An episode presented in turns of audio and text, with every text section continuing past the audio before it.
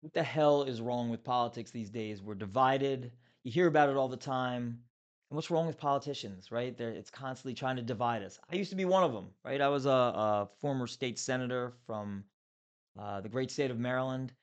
Uh, but you, you look at legislatures in Washington, and it's all about red state, blue state, and fighting and bickering and division. And you know what? We're going to try to do something about it here at Across the Aisle. We're going to talk about issues. We're going to have some fun.